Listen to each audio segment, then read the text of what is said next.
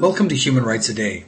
My name is Stephen Hammond, and I'm reading from my book, Steps in the Rights Direction, 365 Human Rights Celebrations and Tragedies that Inspired Canada and the World, which can be found on my website, stephenhammond.ca.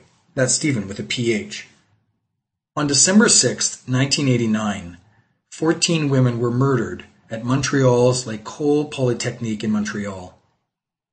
On December 6, 1989, Marc Lépine burst into an engineering class at École Polytechnique, an engineering school affiliated with the University of Montreal.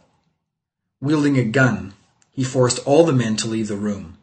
He then proceeded to kill 14 women: Genevieve Bergeron, Hélène Colgan, Nathalie Cruteau, Barbara Dagneau, Anne-Marie Edward, Maud Havernick, Barbara-Marie Klusnik, Maurice Lejeunier, Maurice Leclerc, Anne-Marie LeMay, Sonia Pelletier, Michelle Richard, Annie St. Arnaud, and Annie Turcotte.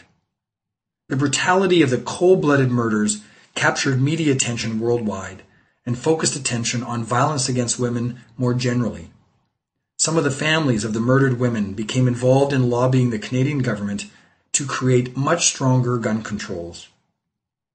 The end result was a gun registry program supported by police and the majority of the public, but plagued with political and financial problems.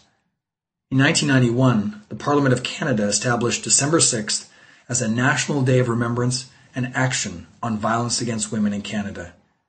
Every year on this day, Canadians remember the incident by holding vigils in memory of these women and other women who have died violently. That was December 6, 1989.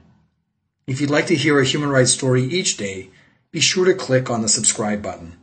I'll tell you another story tomorrow. For more information on human rights, go to my website, stephenhammond.ca.